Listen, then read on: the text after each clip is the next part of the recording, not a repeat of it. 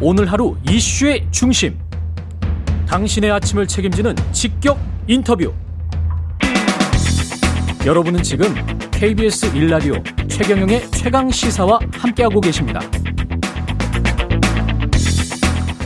네, 윤석열 전 검찰총장 재직 당시 검찰이 야당 의원에게 여권 정치인의 고발을 사주했다는 의혹을 두고 어, 진실 공방이 벌어지고 있습니다. 고발장 작성과 전달된 전달을 하- 했다고 어, 의혹이 나오고 있는 주체들은 부인을 하고 있고요. 고발된 피해 당사자시죠. 열린민주당 최강욱 대표 연결돼 있습니다. 안녕하십니까, 대표님? 네, 안녕하십니까. 예. 지금까지 드러난 사실을 좀 종합을 먼저 해봐야 될 필요가 있을 것 같습니다. 네, 이걸 보면 검찰이 고발 사주했을까 안 했을까가 좀 나오는 것 같은데요. 사실을 종합적으로 한번 정리를 좀 해보시겠습니까? 이 상황을 기억하시다시피 작년 4월 15일 날 총선이 있었죠. 예, 네. 총선 한 일주일여를 앞두고 어 총장의 눈과 귀라고 할 수 있는 수사정보 정책관을 담당했던 손준성 검사가 예, 그 사법연수원 29기 동기인 김웅 당시 송파갑 국민의당 후보에게 음, 고발장을 텔레그램을 통해서 전달한 것 같다. 예, 이게 이제 보도가 됐고 그것은 어, 화면에 보도돼 있는 화면을 촬영한 어떤 문서로 지금 드러났는데 거기에 손준성 보냄이라는 표기가 나오고 그렇죠. 이거는 텔레그램의 특성상 받은 문건을 다시 전달하게 되면은 원 원래 보낸 사람의 이름이 뜬다. 뭐 그렇습니다. 이런 구조까지 지금 예, 밝혀져 있고요. 오늘 네. 아침에 어, 저도 일어나자마자 한겨레를 보고서 그 전문이 입수됐다는 사실을 다시 봤는데요. 예. 그간에 음, 제가 이, 이 이번 고발장에 기재된 일 말고도 어, 세 건의 그 기소가 돼서 음, 아시는 것처럼 지금 형사재판이 진행 중입니다만 예. 그것이 매번 기소가 될 때마다 검찰총장이 직접 지시했다. 날짜를 정해서 반드시 오늘까지는 지시하라고 했다. 절대로 빼놓지 말고 기소하라고 했다. 중앙지검장의 반대에도 불구하고 기소를 강행했다. 이런 얘기들이 쭉 이어져 왔는데 예. 왜 그토록 집요하게 저를 기소하려고 했었는지 뭐 어느 정도 드러난 것 같습니다. 이게 텔레그램을 써 보신 분들은 보냄 손준성 손준성 보냄 이게 뜬다는 거는 다 알고 있을 거고요. 그러니까 네. A가 B로 보냈는데 B가 C로 보낼 때 그렇죠. C가 A의 받 이름이 뜨는 거죠. 예, C가 받은 그 문자 내용에 A 이름이 같이 뜨는 거고 그렇죠. 그리고 이제 KBS 보도를 보면 지금 최강욱 네. 대표의 생일과 관련해서 이게 지금 보니까 이것도 또 다른 정황 증거가 되는 것 같은데요. 네. 그 부분이 예. KBS가 약간의 착오를 하셔가지고 제가 조금 설명을 드려야 될 것 같은데요. 예. 그 고발장에 보면은 피고발인의 주민등록번호를 쓰는 칸이 있었습니다. 그렇죠. 거기에 제 주민등록번호 앞자리를 680324라고 쓴 거죠. 예. 근데 저, 제 실제 주민등록번호는 680505입니다. 아, 어린이날이시군요. 근데 예전에는 예. 실제 태어나지 않은 날이 주민등록번호 앞자리로 되어 있는 경우가 흔했잖아요. 그랬었죠. 옛날, 예전에는 어. 네. 그럴 수 있었습니다. 네, 예. 근데 요- 요즘은 이제 일치하니까 그거를 생일을 잘못 적었다 이렇게 표현이 돼 있던데 예. 정확히는 주민등록번호 앞자리를 잘못 적은 거고요. 아, 예. 제 실제 생년월일이 3월 24일인 건 맞습니다. 아, 그런데 그렇군요. 예. 그런데 제가 신기하게 생각했던 거는 예. 제 실제 생년월일을 포함해서 60 1968년 3월 24일이라고 제 생년월일이 기재된 문건은 예. 저기 최 기자님 혹시 법조인 대관이라는 거 아세요? 알죠, 알죠. 예. 네. 그게 이제 법조를 취재해 보신 분들이나 법률가들이 아는 그 백과사전처럼 돼 있는 인명록이잖아요. 예. 법률신문에서 만들, 만듭니다. 네, 예. 근데 일반인들은 그걸 아실 수가 없어요. 잘 뭐 보실지도 못하는 책이고. 아, 거기에 참 생년월일 있습니다. 제일. 뭐 그렇습니다. 예, 네. 위에, 예. 네, 거기에만 지금 제 생년월일이 1968년 3월 24일이라고 써 있고 그러네. 다른 거에는 전부 680505 그러니까 1968년 551로 돼 있거든요. 그리고 지금 보니까 그쪽을 그 뭐 방어하시는 쪽에서는 페이스북에 제 생일이 뭐 3월 24일이라고 돼 있다. 근데 그거는 3월 24일이라는 것만 있을 뿐이지 어, 몇 년도인지는 또 안 나옵니다. 아, 그러니까 그렇군요. 그걸 확인할 수 있는 길은 제, 제가 알기로는 법조인 대관밖에 없거든요. 법조인 그러면 그거를- 대가는 그 아시다시피 또 유료로 이게 네. 인터넷으로 그 변호사들이나 검사 판사들만 들어갈 수 있게 돼 있거든요, 사실은. 맞습니다. 예, 예. 과거에는 이제 백과사전처럼 이렇게 책으로 돼 있었고요. 예. 또 법조인들만 가지고 있죠. 네. 예.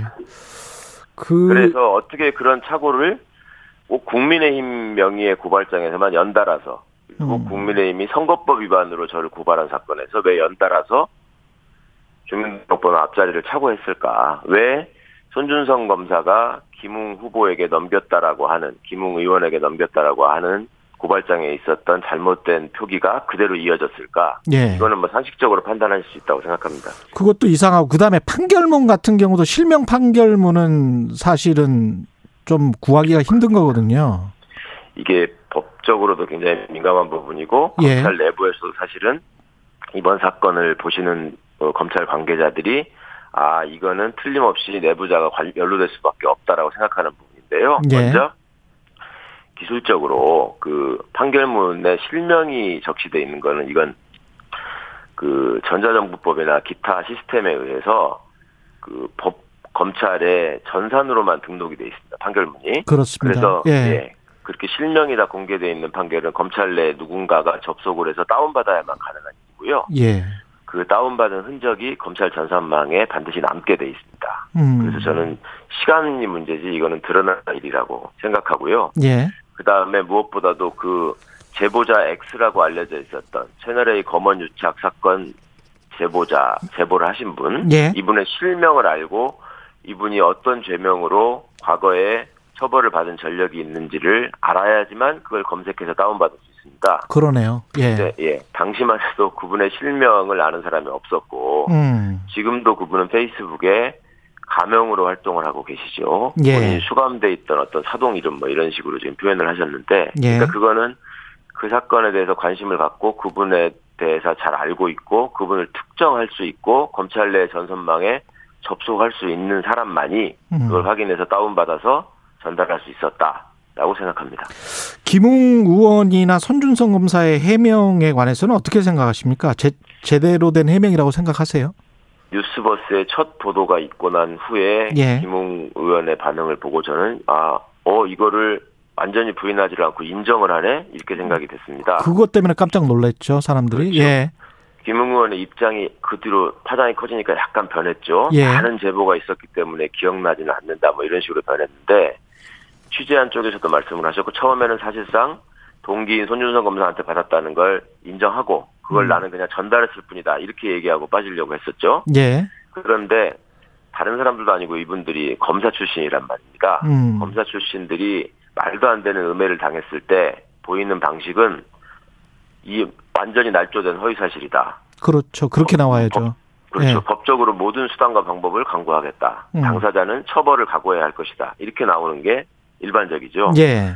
근데 이거를 뭐 어디서 들었냐 내지는 어, 기억은 나지만 정확하지는 않는 않다. 그다음에 손준성 검사 같은 경우에는 어, 아는 바가 없기 때문에 드릴 말씀도 없다 이렇게 얘기했거든요. 예. 그거는 진짜 억울한 사람이 보이는 반응이 아니죠. 그래서 음. 이 관련해서 나름 전문성이 있는 분들은 아 이거는 뭔가 있구나라고 다들 생각하고 계시는 걸로 압니다.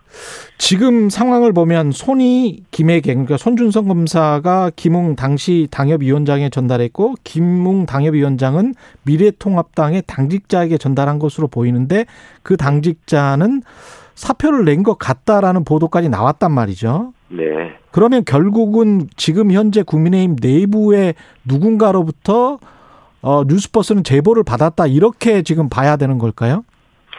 그 뉴스버스 측이 명확하게 지적하셨듯이 그거는 국민의힘 쪽에 취재원이 있었던 건 확실한 것 같고요. 예, 그리고 그 어, 전달하는 방식이 지금 텔레그램이었다는 거 아닙니까? 그렇죠. 그러면 추측컨대 총선 같은 큰 어떤 이벤트가 있을 때는 요즘은 의사 연락들을 다 그 어떤 대화 방을 만들어 가지고 하잖아요. 예, 그러니까 지금 얘기하고 있는 그 선대위의 법률 지원단 뭐 음. 그게 운영하는 방이 있었고 텔레그램 방이 있었고 예. 그 방을 통해서 이제 이게 파일로 전달된 게 아닌가 그- 그렇게 추측하는 게 상식적일 것 같습니다. 예. 그리고 그 당직자 그분이 누구신지 특정이 됐으면 국민의힘이 틀림없이 아마 국민의힘이나 윤석열 후보 쪽에서 그분을 접촉하려고 하고 그분에 관해서 어떤 얘기든지 나왔을 것 같은데 예. 아직은 누군지 확, 확실히 특정이 안 돼서 그런 소문성 보도만 나오는 거 아닐까 저는 그렇게 생각하고 있습니다.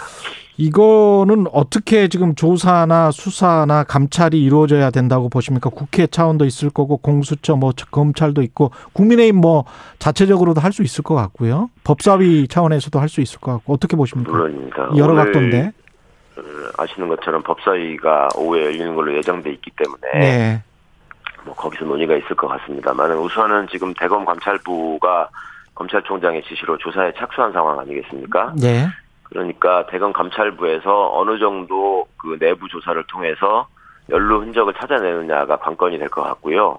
근데 그 연루 흔적이라고 하는 것은 아까 제가 말씀드린 것처럼 검찰 내부의 전산망을 통해서만 판결문이 요구할 수 있기 때문에 그것을 인멸하는 것도 쉽지 않을 것이고 찾아내는 것도 그렇게 어렵지는 않을 것 같다라는 게 제 생각입니다. 예. 그러니까 음, 내부 시스템을 잘 아는 또 대검 감찰부 같은 경우에는 그게 인멸되지 않도록 처음부터 조치를 취했을 거라고 기대하고요. 예. 그렇다면 그 감찰 조사를 통해서 어느 정도가 나오느냐에 따라서 현 김호수 검찰의 이 의지, 조사 내지는 진실 규명 의지가 확인이 될 수 있을 것 같고 음. 그걸 바탕으로 지금 음, 위법 사실에 대한 수사가 이루어지는 건 당연한 일일 것 같고요. 예. 국회는 뭐 이 문제를 지금 방치할 일이 아니고 곧 있으면 국정감사가 지금 시작됩니다.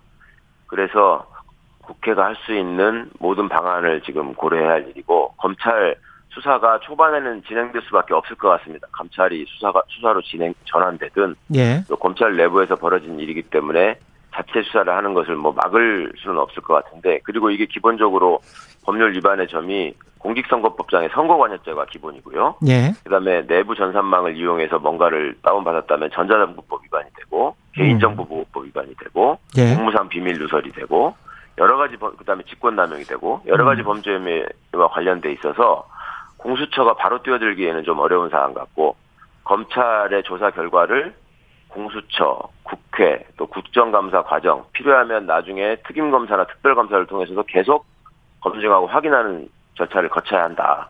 음. 그래서 낱낱이 규명해야 한다라고 생각합니다. 당시 그 검찰총장이었던 윤석열 후보는 어떤 책임이 있다고 보시나요? 아 이게 지금 손바닥으로 하늘을 가리는 식의 태도를 보일 수가 없는 것이 예. 지금 이분이 팩트에 대해서 다투지 못하고 정치 공작이다라고만 외치고 있잖아요. 예. 그거는 지금 아까 말씀드린 검찰 내 전산의 흐름, 내부 시스템을 어느 정도 알기 때문에 생기는 그 억지인 걸로 저는 보는데 예. 수사정보정책관이라는 자리는 과거에는 범죄정보정책관이었고 범- 범죄정보기획관이었고 예. 이거는 검찰에 대해서 아는 분은 누구라도 총장의 지시 없이는 독자적으로 절대로 일을 할 수 없는 조직이라는 걸 다 알고 있고 누구나 다 인정하는 사실입니다. 그렇다면 총장이 이걸 모르거나 무관할 수는 절대로 없다. 저는 그렇게 생각합니다. 그 관련해서 홍준표 의원은 묵시적 청탁설이 아니고 이거는 묵시적 지시설이 도입될 수밖에 없지 않느냐 뭐 이렇게 이야기를 했는데 어떻게 보십니까? 검사 경험이 있는 분이라서 예. 그거를 그렇게 완곡하게 표현하신 것 같은데 예. 정확히는 지시가 총장의 지시가 없으면 있을 수 없는 일이다라는 걸 그렇게 표현하신 것 같고요. 예. 설사 본인이 지금 부인하고 있- 있다 하더라도 음. 그 지식 복종 관계를 검찰 조직의 내, 내부의 생리와 그 조직의 위상을 볼 때 그걸 절대로 부인할 수 없다. 수사정보정책관이 무슨 일을 하는지는 총장만 압니다. 예. 사람들은 모르는 일입니다. 네. 그렇군요. 홍준표 의원은 관련해서 만약에 사실이면 대국민 사과를 해야 된다라고 했고 유승민 의원은 어, 그런 사실이 드러난다면 후보직을 사퇴할 것인지에 대한 분명한 답을 요구한다 이렇게 이야기를 했거든요. 이게 예. 후보직 사퇴 또는 어떤 법적 책임 어떻게 보십니까? 후보 본인이 정치 공작을 오늘 하면서 이 문제를 제기한 사람들은 사실로 확인되면 정계에서 물러났으면 좋겠다라고 얘기한 적 있죠. 예, 그거에 앞서서 이게 사실로 확인되면 본인이 어떻게 할 건지를 먼저 얘기를 하는 게 국민에 대한 도리였다고 생각합니다. 음, 본인의 해명이 워낙 현실 내지는 관행 내지는 일반적인 상식과 어긋나는 상황이기 때문에 당 내에 같은 당의 후보자들조차도 받아들이지 못하고 본인의 책임을 묻고 있는 것이기 때문에 저는 유승민 후보님이나 홍준표 후보님의 지적이 너무 타당하다고 생각하고 예, 당내에서 일단 이 문제를 좀 스스로 정리하시기를 바랍니다. 지금 썩은 동아줄이라는 표현까지 나왔는데 예. 정말 그냥 지켜보시다가는 큰일 날 겁니다. 김경진 대외 협력 특보 윤석열 후보 캠프 쪽에요. 네. 거기는 증거가 조작됐다 이런 이야기를 했어요 방송에서. 그래서 네. 제가 가능합니까? 예. 김웅 의원이 예. 이 연- 연결돼서 전달했다는 사실을 먼저 인정해버리는 바람에 예. 이분들이 정말 많이 스텝이 꼬였구나 음. 라고 생각을 합니다. 어떻게 손준성 보냄이라는 이름을 조작하는 사람은 그러면 손준성이라는 이름을 알고 손준성과 윤석열의 관계를 알고 또 그 내부에서 전산망을 실명 판결문을 다운을 받아서 아. 그거를 하필 제1야당의 방에 텔레그램 방을 통해서 전달해야 된다는 건데 그게 가능한 얘기입니까? 손준성이라는 사람 법조인 중에 딱 한 사람입니다. 오늘 말씀 감사하고요.